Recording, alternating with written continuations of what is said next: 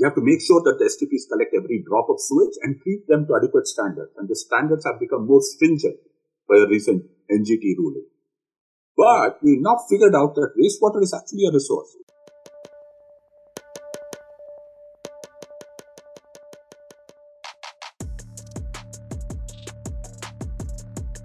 Hi, I am Vishwanath. I am a trustee at the Biome Environmental Trust based out of Bangalore, and you're listening to Understanding the Future Podcast.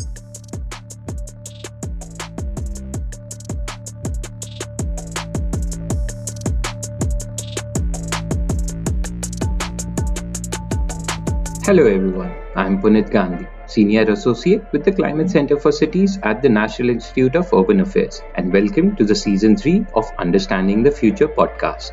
I have been working and studying in the field of sustainability and climate change for more than eight years, and I have realized that I have a lot of questions on how we can build cities in India that are more climate focused. With Understanding the Future podcast, I interact with experts, entrepreneurs, and government officials to understand what it takes to bring all the different solutions to the ground, as well as how can systemic changes be developed on ground. We will further anchor all the topics being discussed with different skill sets required. This will help us understand the future of cities and future of work in Indian context. If you are tuning in for the first time, do check out our previous episodes. Also, don't forget to check out the Climate Practitioners India Network, a members-led solutions-oriented platform for climate practitioners across India. And join it through the show note. Hope you enjoy the podcast.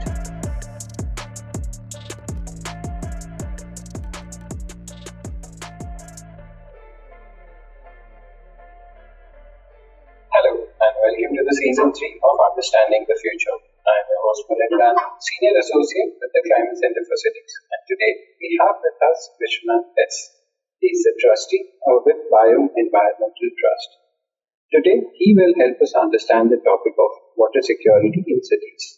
Welcome to the show, Vishwanath. Thank you. Pleasure to be here. So, I think this is a very interesting topic, especially in this day and age when there are all of a sudden huge amount of rainfall, but then there is a drought coming as well. So what do we exactly mean by water security in the city, and what are the different aspects of it? Maybe we can start our conversation there. So for me, water security actually starts with people in a city. And it means that people have access to safe, reliable and sustainable water of an assured quality daily at their household level. That would define water security to me. In conjunction, it could also mean that we should also ensure adequate sanitation systems to take care of the wastewater so generated after the consumption. That is a construct at an individual level. At a city level, the constructor of water security is how do I balance and source my water from perhaps multiple sources so that if one source breaks down or has a problem, then the other sources can step in to ensure that the water is available to all citizens of a required standard and of required quality. Okay, uh, that's that's really interesting, and I think you have covered quite a lot of uh, points that we would also like to understand in a better depth. And uh, I think let's start with first the multiple sources of water. What are those different sources? Where do we generally, based on the geography, how does it differ? And what all things do we need to make sure that uh, those things are better taken care of? So for a long time, our urban uh, areas, uh, especially the now larger cities, would depend on their local uh, water sources like lakes, ponds, or rivers and streams for their water supply. Somewhere in the nineteenth century, we realized that these sources were perhaps not sufficient enough or were contaminated too much by wastewater and sewage and solid waste from the surrounds.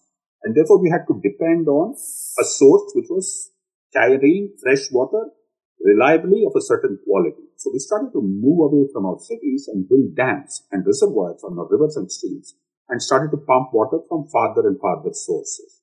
This became the approach that cities took. So we get our water from generally quite far away. Now, for example, a city like Bangalore gets its water from about one hundred kilometers away from the river Cauvery. Or the city of Hyderabad gets it from about two hundred twenty kilometers from even the Godavari river, the Krishna river. Right? So sources of water have distanced themselves from the city in search of both quantity and quality. That's been the phenomenon. And local resources have been neglected, especially groundwater resources and aquifers. Now, the trend is to relook at these local resources and see how they can be managed better, perhaps as a supplement to the pipe water supply, or if the conditions are favorable, as a complete replacement to the pipe water supply, if that is possible. So multiple sourcing of water is the order of the day. Local sourcing, local water resources are increasingly finding more favor. Rainfall is being look, looked at favorably as a local resource to rainwater harvesting. And the direction is to make it more ecological, less energy intensive, and less carbon emitting. That's, that's really interesting, because uh, one of the first questions that does come to my mind nowadays is, especially with tier one cities, uh, and uh, that is that we are going a lot more vertical now, and then the sources will be enough even if we do uh, rainwater harvesting in cities. So, like I said, it depends on the rainfall uh, pattern in the city, the rainfall volumes in the city, and the rainfall volume from the plot itself. Right? So, at the yeah. more vertical we go, the less rainfall we have per capita of that occupied yeah. space. So, therefore, it will not be sufficient in many places.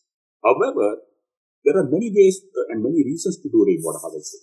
One of the major reasons is to prevent urban flooding, because the moment you build on a site, it sends more water out in greater volumes and bulk, which the city services then have to manage.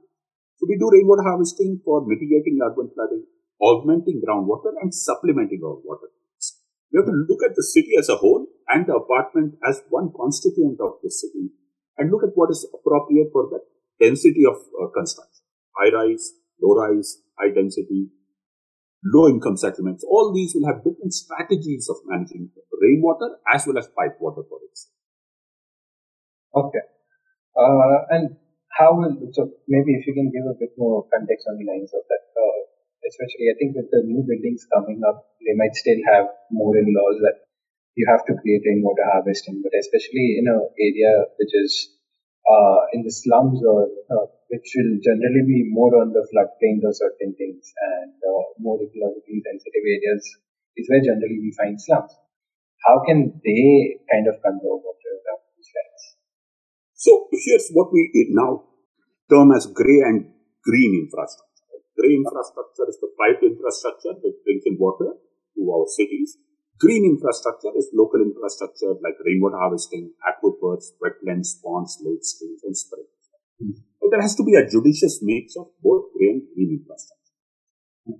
Here's where green infrastructure works best. For those who have a higher income, for example, high-rise apartments, low-rise apartments, gated communities, they have the monies and they have the space to invest in green infrastructure. For example, they can do rainwater harvesting better, and they can recharge the groundwater better, or they can ensure that the ponds in their area are protected and preserved better. Now, this is a contribution that the richer part of the city have to give in terms of green infrastructure, so that the grey infrastructure of pipe water supply reaches our low-income settlements and delivers, uni- delivers universal water supply to them.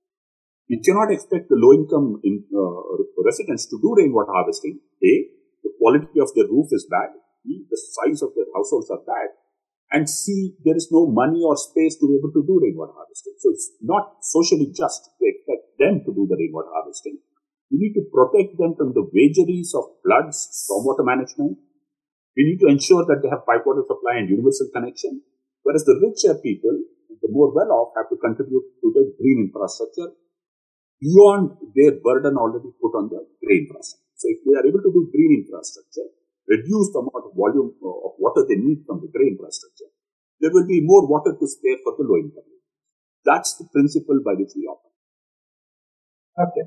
And uh, understand, it makes much more sense. And uh, you have pointed this out that uh, when we're talking about water security as well, uh, that you need access of water every day. But in terms of water security, is it better to have twenty-four seven access, or is it better to have two to three hours a day as well? My feeling is that the minimum for water security is universal coverage. Every yeah. household in the city should have access to a pipe water supply. What we are doing currently in rural India, Har Ghar Nal Se Jal, as we call it, and we yeah. promise to deliver to every household, fifty-five liters per capita per day through a tap inside the household. That is the goal for urban India also. That should be the yeah. goal for urban India. In my opinion, there should be no compromise on twenty-four bar seven water supply. twenty-four bar seven water supply will ensure that there is no disease outbreak or there's no contaminated water flowing in the pipes, which would otherwise flow even if you get reliable water for two to three hours. It's not a question of uh, two to three hours water supply alone. It's how we design our system. If we design our systems for twenty-four bar seven water supply, we'll make sure that there is no leak in the pipe, that the best quality pipes are used, that there's enough pressure to take the water to up to ten meters or even twelve meters by gravity alone, through the system alone. Mm. So therefore the water will be able to reach a third floor or even a fourth floor, no, without any pumping. And we have to realize that without twenty-four bar seven, the kind of investments people have to make to ensure secure water supply or available water supply is huge.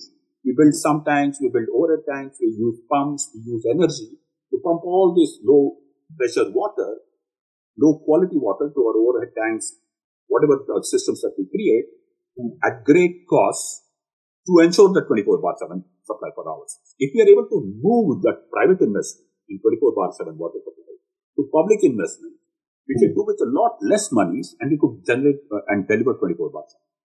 This should okay. be gold standard for ourselves in India, in urban India. Okay, interesting. And uh, you're mentioning about the energy efficiency in this. Have there been any studies done or you know of that? How much will we actually be saving up if uh, we move more towards twenty-four seven? Especially in terms sure. of infrastructure. There have been uh, small studies done, for example, by a professor from the Administrative Staff College of uh, India, where he was showing that these investments are enormous. For an ordinary household in Bangalore, for example, mm. the alternative investments in some tanks, pump and overhead tanks would be of the nature of one lakh rupees or more. And if it's a borewell that he or she is drilling because there's no pipe water supply regularly, the cost of borewells is four lakh rupees or more. For mm. an individual household, this is the kind of money we are spending. And then there's a recurring cost. We don't realize that we pay for water through our energy bills. The electricity we use to pump the water up gives us the bill as an electricity bill. We don't think that it's a water bill, but a lot of it is for our water pumping uses. So there are enormous costs, and there are studies to suggest that this uh, sort of private uh, capital is uh, misdirected and is suboptimal. Okay, no, that's uh, because I think eventually it all comes back to how can that be managed in a better way. And I think with twenty-four by seven water, now there is another thing that is uh, pretty dominant is on the lines of sewage treatment plant as well. That is also required in a much better way with the connected pipe infrastructure. So how can that be made sure that that is created in a better way? Traditionally, we suffered from the fact that we usually invested in water supply schemes upfront, and then we realized that there's a huge amount of wastewater, including grey water and sewage water being generated, and then we put in the sewage networks and the sewage treatment plants to pick this up and clean it. Right? So, funnily enough, especially in a city like Bangalore, it was found that if you just supply fresh water and not take care of the wastewater, you're causing more health problems than what you sorted out with the fresh water.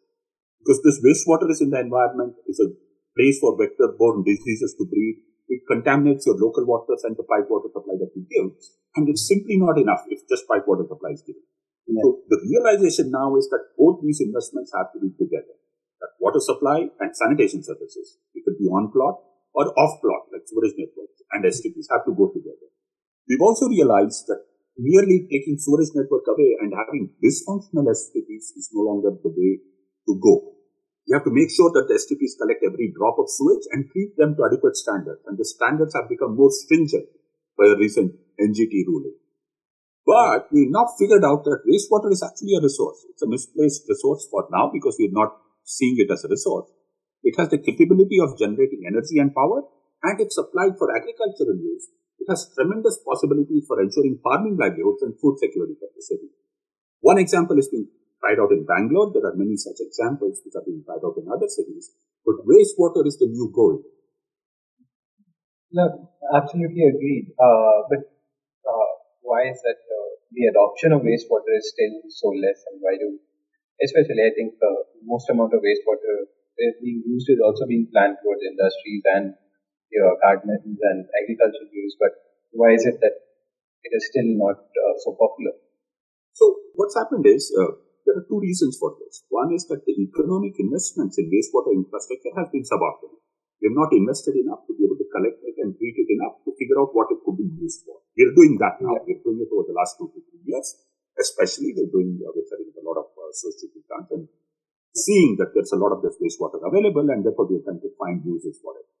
Yeah. And of course, industrial use is a good, quick fix because they don't need very high quality of water. And there's no public health risk involved in supplying the wastewater to industries.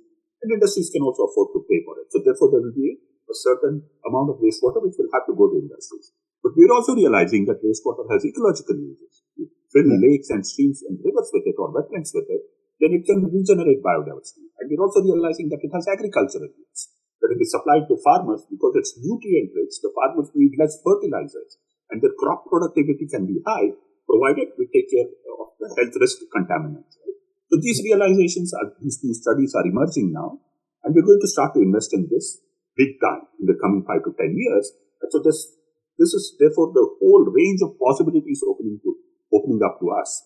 Just as an example, Bangalore would see itself as a water and fertilizer factory, not as a net consumer of water as an urban area is often seen, of taking yeah. away water from yeah. rural areas and becoming resource consumptive, but it actually can be resource regenerated, and it can start to supply more water to the farmers and to the lakes in the surrounding areas, which can enhance uh, agricultural productivity. These new imaginations are taking root now, and that's the future. Okay. Well, that's, that's super interesting that if we can maybe properly get into the circular economy of water over there as well, because somewhere it's important. Uh, but just uh, thinking a bit more and uh, just a doubt that I have. So, a lot of times now, the wastewater uh, helps in developing natural gases, which is used for the power consumption of that factory itself or the plant itself. Uh, if we are making sure that we are treating that plant to that level, does it still remain as a fertilizer or not? Uh, just a- it, it still does, because what we are doing is we are uh, you know, adopting anaerobic decomposition to capture yeah. methane and then use that to generate uh, energy or electricity yeah. and then run the plant, right? Yeah. But that in no way diminishes the nutrient content of the wastewater. That is still remaining. So we're able to okay. capture both the energy and the nutrient content if we do this kind of anaerobic treatment. Okay, okay. Uh, but that would also mean that we need double the amount of infrastructure in terms of uh, sending back the waste uh, water that is treated outside of the city as well, right? It, it depends on the geography of the city. For example, in Bangalore, the natural valleys take away the wastewater on its own, right? So the, the, the natural streams take it out, and yes. there's an advantage of topography. It yes. will depend on the topography of the city. But what happens is that once you bring in wastewater in a flat terrain, it yes. doesn't really take too much energy to pump it to the out, uh, outside uh, peripheral hinterland. Okay. It would be ideal if we have decentralized systems where the consumption of the treated wastewater and the generation of the wastewater are as close as possible. These would be the new imaginations of urban city design, of water supply design and wastewater design as we go forward. For the existing sunk infrastructure, we would want to take away this wastewater to the agricultural hinterland if possible. Okay, okay, interesting. And in that case, uh, can this again be used in the, uh, especially with the urban farming concept coming up more and more, if we are trying to decentralize it, uh, will that be useful over there itself, or in that case? So, it So, for example, it's mandatory now to have uh, decentralized wastewater treatment plants for a yeah. set of twenty flats or above in Bangalore, yeah. a set of fifty flats or above in many cities, right? Yeah. So, there's a localized availability of uh, wastewater. What we find is that urban farming can be completely facilitated by it. Mm. In fact, there's a surplus remaining after the wastewater generated at these decentralized units are used for urban farming. There's still more surplus available. You need to find ways by taking that water to our nearest wetland or lake and then ensuring fisheries for it. Or bird biodiversity. So all these possibilities are now there. What what we need are better designers. Right? We have designed in silos. Our urban spaces have been designed in silos. Master plans, land use plans, building bylaws have been developed by planners and architects. Wastewater and water systems have been developed by sanitary engineers or public health engineers. Now there has to be a coordination between the two where we design cities considering water and wastewater as a resource to be integrated with the master plan and the building bylaws. Yeah, that's uh, super interesting. And uh, now I think that does cover some parts of it. Okay, we have tried to understand the source, we have tried to understand how do we conserve sources, and uh, as well on the lines of how do we make sure that there is a better reuse and recycling. But uh, in a country like India, where urban flood is now a very common phenomenon, how can that be tackled, especially in terms of water security? So what's happening with urban floods are two things which are exacerbating the situation. One is the urban heat island effect and the climate crisis, which is increasing the intensity of rainfall in a short duration. Right, so both these phenomena uh, of increased intensity of rainfall is a problem because there's too much of water available in a big time. The second is the real concretization of our cities. As we hard pave our cities, the coefficient of runoff, as it is called, the volume of water coming from each individual site or plot, now increases fivefold time at times, sixfold at times. So this leaves us with a huge burden of stormwater to manage. Yeah. We can look back at our traditional uh, topographies and drainage systems which are existing in our cities, our ponds and lakes and streams and rivers, and make sure that they are protected. And we can design with the new intensity of rainfall to make sure that A, rainwater harvesting occurs at every building or apartment so that a portion of the rainwater is held by every apartment or building. In Bangalore, for example, sixty millimeters of rainfall has to be held by every building. Right? So that you retain or detain this volume of water. And then the next step is that the stormwater drainage infrastructure, which is a modern stormwater drainage infrastructure overlaid on traditional waterways, are allowed to take the water away to fill our lakes and ponds and then inject to our rivers in a clean fashion for it to be reused downstream. Right? So modern stormwater drainage design will have to incorporate traditional systems and prepare for the future in terms of the increased climate crisis-based rainfall events. Okay. And uh, I think I'll again come back to the rainwater harvesting part, uh, that especially with the permeability. And I think uh, just as someone who is still trying to understand this, it's that we already have a lot of infrastructure which is non-permeable. Now, how can someone make sure that that can be utilized for the whole rainwater harvesting? It's a simple thing. Every site, every plot has to devote five percent of its area for water. Just five percent of its area. So in Bangalore, every plot can have a recharge well, which is just three feet in diameter and twenty feet deep, right? And depending on the uh, topography and the topology and what the groundwater lithology is like, this can take in water at ten thousand liters per hour. So you can re-architect our building spaces with very little intrusion to be able to store or recharge the rainwater. Then look at our road and stormwater drainage infrastructure. Road runoff comes into the stormwater drain. Yeah. Every bit of the stormwater drain can be designed as infiltration drains.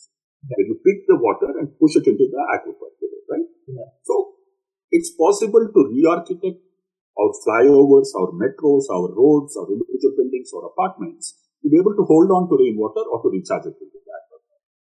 And especially since fifty percent of urban India is yet to be built, we can include it as part of our master plans and building bylaws. So that they already incorporated at design stage, and therefore the cost then becomes minimal.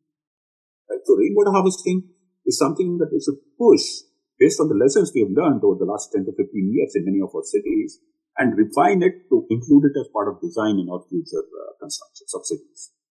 Okay, yeah, that does make sense. And uh, does that same apply to stormwater drainage as well? Because a lot of times that's already developed. The, the city has grown out, and there might not be space for it.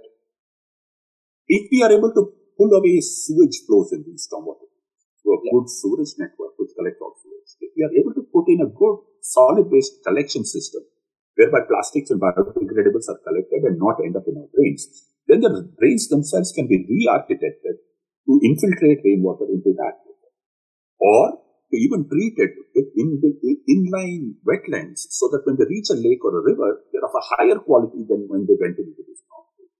All this is possible, uh, but it calls for an integrated thinking. Like, for example, in this case, it calls for sewerage infrastructure, solid waste infrastructure, and stormwater drainage infrastructure to talk to each other.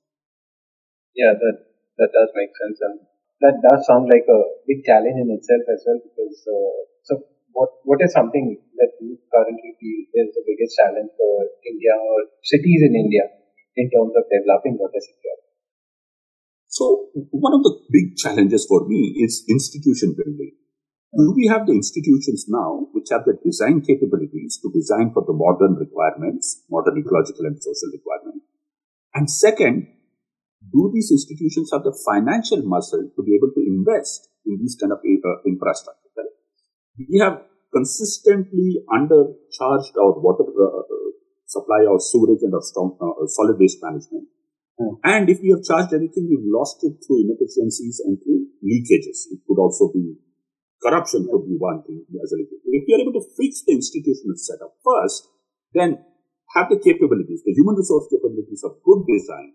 And if we then have the monies to invest, then our cities will be the economic engines plus the livelihood engines that they are, that they are setting out to be. Right? Remember, good management of floods, good management of water provides single largest employment, livelihoods that is possible. It becomes a huge public health benefit in which a lot of people don't then have to spend money on health uh, issues, which is a huge spend for the poor especially. And third, that the economic engine that the city is can reach its full potential if these infrastructure services are in place. You have to always have all these three goals in mind when you design systems. Interesting. And uh, you did touch upon the water problem. I think this is uh, one of the generally the most controversial thing as well, even while administration is trying to develop it uh, because of the sensitivity of it. Uh, but how can, is it possible to be able to just use public funds to develop this kind of uh, system? No, it will not simply be enough if taxpayers pay for it. The consumers have also started to pay for water services, especially the rich consumers. What has happened is, in the name of the poor, if the rich are getting the subsidy, the poor don't even get the water connection. Or if they get the water connection, they don't get good quality, quantity and quality of water, right? So in the name of the poor, we're discriminating against the poor. We will have to fix the pricing of water right. We will have to capture the human rights component, make sure that everybody has access to a certain fixed volume and of water on a daily basis, free of charge or at very less prices. But beyond a certain range, we have to kick in the economic price of water to be able to recover the investments put into the water so that it becomes a bankable proposition. And therefore, we have monies to invest in making sure that the system is repaired, functional at all times, and expanded as the city grows. Without these monies coming into the utilities or the institutions responsible for water supply and sanitation, it is fighting a losing war, a losing battle. And the real issue is finances, in my opinion, next only to institutions. Okay. And so you basically mean the kind of telescopic pair that can be plugged into place? Absolutely. First is metering. You need to get volumetric metering, smart meters into every connection that we get. Two, it means increasing block tariff, as it is called. So, also the principle in which industries and commercial users of water, you know, cross-subsidize the domestic sector.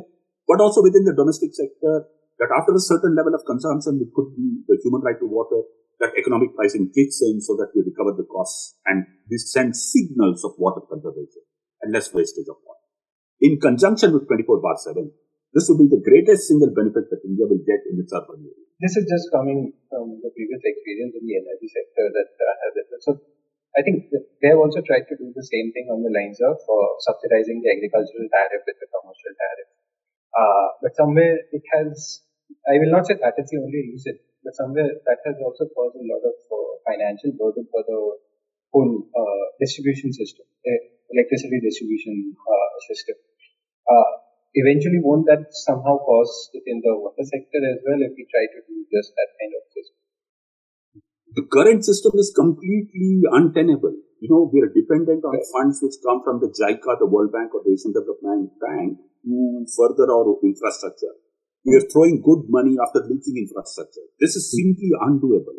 Yes, I understand in the electricity sector, we figured out that simply separating the agricultural consumption from the other consumptions did not solve the problem. But at least the electricity regulatory commissions which are in place, the regulatory authorities are now saying that that agricultural consumption which is subsidized should be paid for by the budget of the state. It should go to the ESCOMs so that they are able to pay the K P T C, the yeah. transmission companies and the, the generation companies in the future, and that these volumes of these subsidies are understood in monetary terms, right? How much energy is going there? What is the extent of subsidy? These yeah. kind of measures will only push for better economic behavior. Obviously, these changes will not occur overnight. But we yeah. should set ourselves the trajectory or the path right now in the water sector if we want our urban areas to function well. Okay. Okay, and in this kind of things, at least on the, because most of the cities also have water as a mandate, what kind of bylaws can be implemented so that it can help cities in developing such kind of water security? And also, I'll say uh, monitoring and implementation of it, because I think even if there are bylaws, monitoring and implementation becomes one of the biggest tasks. So this is a cooperation between citizens and the government, and that's a yeah. monitoring and the regulation that has to follow, but that's also good citizen behavior that has to follow. Yeah. A couple of things that we need to do with our bylaws. Yeah. For example, if there's a good aquifer or shallow aquifer in a particular area, do not encourage basements. Basement parking, single tier, double tier, triple tier basements, destroy aquifers, empty the aquifers from shallow aquifer water and throw it away into the stormwater field. Understand the role of shallow aquifers, their potential to hold on to rainwater and their ability to provide water that we need. So design your bylaws appropriately. In high water table areas, no basements to be allowed, for example. Second thing, bylaws now mandate that every flat should have its own meter. It's not enough if the whole set of apartments has one meter. Every flat should have its own meter, mandated in Bangalore. Another mandate, if you have a sump tank and an overhead tank, make sure that there's an automatic shutoff. Don't have overhead tanks which are leaking like, uh, overflowing like hell, right? So you mm. have that as a mandate. Right? Mandate that there's a wastewater treatment plant which has to treat wastewater beyond a certain volume and then reuse it as much as possible.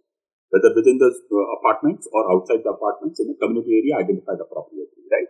Mm. So mandate for water efficient fixtures, aerators, flush tanks, showers, washing machines, uh, dishwashing machines, which should have a water efficiency mark. We don't have the equivalent of an energy mark in the water efficiency mark in all our water use appliances. You should mandate that. And mandate solid waste collection. If solid waste collection is ensured, then most of our drains will be free from the kachra and the plastics, which cause a lot of problems in water flow. So mm. that's a whole bunch of things that can be done through master plans and building bylaws if we are putting our mind to it. This is just a set of examples that we Yeah, no, no, that's uh, that's quite inclusive of uh, everything as well, which is interesting to see. And uh, in this, because uh, majority of the funding generally comes from outside, either public funds or uh, any kind of grants or something. How can that be? Because that's again, uh, while we are doing the net metering, we might be able to do the net metering. Uh, Can just the capex cost be covered by those, and then the opex comes from these things? Will it function in that line of thought? In fact, in fact, in the individual apartments and buildings, the capex, omex is all based on is all on the apartment itself. They run the system as per an independent uh, entity of its own, and they okay. supplement the water to private water tanks and private water supply. Right? So this is what we yeah. need. Yeah, that's because our institutions are broke. Our institutions are not able to deliver water as per demand, right? If we yeah. set our institutions right, that is the cheapest water and that's the cheapest sewage treatment that's available. Yeah. So somewhere we have to fix our institutions quickly so that apartments have not to bear the unbearable cost of uh, inefficiencies of the larger institutions. And in this, how can, uh, like just coming from the general perspective of it, that while a lot of campaigns can be done, uh, even by municipalities or other Uh, N G Os, how can we make sure and ensure that people do adhere to these things? Because it's a very difficult behavioral change as well somewhere that we are trying to bring in. So that's like putting Band-Aid on chickenpox. What we do with these campaigns of rainwater yeah. harvesting and all other things is the real problem is not being addressed. We are substituting yeah. for uh, the institutional inefficiencies with this. The okay. long-term solution lies in the institutional reform and the institutional ability to deliver water. Okay. In addition to that, citizen awareness and rainwater harvesting can only be a supplement to the overall water requirement of the city. And a good citizen's behavior will improve the livability of the city, no more, no less. It will not be a substitute for the institution's ability to deliver water, pipe water supply, or to take away sewage and sanitary systems. Yeah. We should not look for substitutions, we should look for supplementation through citizens' campaigns. Yeah. So, for now, the citizens' uh, behavior campaign and the behavior change campaigns are, in a way, misdirected. Hmm. Okay. Can you elaborate a bit? I'll, I'll be happy to answer. So, they overpromise and under, under-deliver. So, a lot more is expected from rainwater harvesting. The minds of at least those who campaign as well will solve the problem of the of the city, right? It will yeah. not. Uh, so it will only be a supplement. It will only be able to manage uh, a bit of uh, the stormwater also in this particular case, right? So there are over expectations created, and therefore when it under delivers, there's a lack of acceptance of these systems, right? Yeah. Yeah. So unfortunately, all the energy is mis- in a sense misdirected, because they should all focus on institutional reform. That is the gorilla in the room. Okay. Okay. That's, that's really interesting. And that's a uh... pretty interesting to see that how all these things are connected and can be solved together as well. And I think one of the last questions that we generally ask is on the lines of uh, what are the skill sets that required that for someone working on ground? What are the skill sets required to make sure that uh, we are able to develop water security in our cities? So this is the this is the era of multidisciplinarity. We need hydrologists, hydrogeologists, ecologists, community behavior specialists, social uh, scientists, civil engineers, and electrical mechanical engineers of all kinds to come together to create plans for our cities. So any skill set is of great use, provided we are able to create the platform for those skill sets to deliver a coherent design and then a coherent uh, implementation. We lack good designers of water supply and uh, sanitation systems. We lack them. We lack good implementers. There are, we lack good contractors to deliver things on the ground. Yeah. High quality contract is very difficult to be delivered on the ground. We lack imaginations. We lack community outreach to be able to persuade uh, people to be able to pay more for services which are more or higher, right? We lack the ability to get the water connectivity to the poor in, in terms of uh, the human rights values that uh, need to be enshrined in water, and make sure that universal connection for water and sanitation is uh, accessed. So that's a lot of uh, capabilities and skills which come into the into the picture. The first step is to build the right platform for be able to include all these skill sets to be able to deliver the results we need. Our water supply and sewerage boards now have to change themselves as water management boards and be ecologically, socially, and technically capacitated to be able to deliver that. We have twentieth century institutions. We need to create the twenty-first century institutions in an era of climate crisis and social injustice. Yeah, so, so skill sets, fantastic amount of skill sets come, can come into play. Young entrepreneurs can deliver better meters. Social entrepreneurship can deliver better wastewater systems, can deliver um, better pumps, better pipes, so many things technologically, right? Yeah. They can deliver that. So the sky's the limit. That's that's a very interesting point of view, and I do agree that innovation is something that's uh, picking up, and it's much more multidisciplinary these days than ever. Uh, I think pure sciences has now gone towards more mixed sciences. That's where we are finding more and more innovation these days. Uh, but thank you. This was uh, pretty great uh, talking to you. I'd also like to just uh, keep the floor open if you think that I have missed out on any point that you would like to cover it, uh, before we close the session. So one of the things uh, that we need to remember that cities are embedded as part of river basins. And unfortunately, river basins do not have institutions to manage water at the basin scale, right? The old forests, the runoffs, the catchments, the tributaries, the streams, the streams, the springs which feed our rivers. What we are doing now is just putting up dams in our rivers and imagining that the water flow of the river will be consistent as it was in the past, and then shipping it to our urban areas. So the role of the city starts with the forest in the river basin, which needs to be protected. How do we start the dialogue between urban residents and the forests upland in the river basin, which actually feed our cities and provide us like, uh, ecological services? We need frameworks of communication and narratives which will do this connect for us. And that's very crucial for us if we are going to withstand the shock of climate crisis. Thank you. Thank you so much. That was... Uh... Uh, insightful to know as well. And uh, thank you for this whole conversation. It did uh, bring in some of the, spark up some of the plugs in my brain as well that, okay, uh, there's so many things that can be done out and that we done. Uh, that's great to know. Uh, thank you, Krishna. My pleasure. My pleasure. Thank you.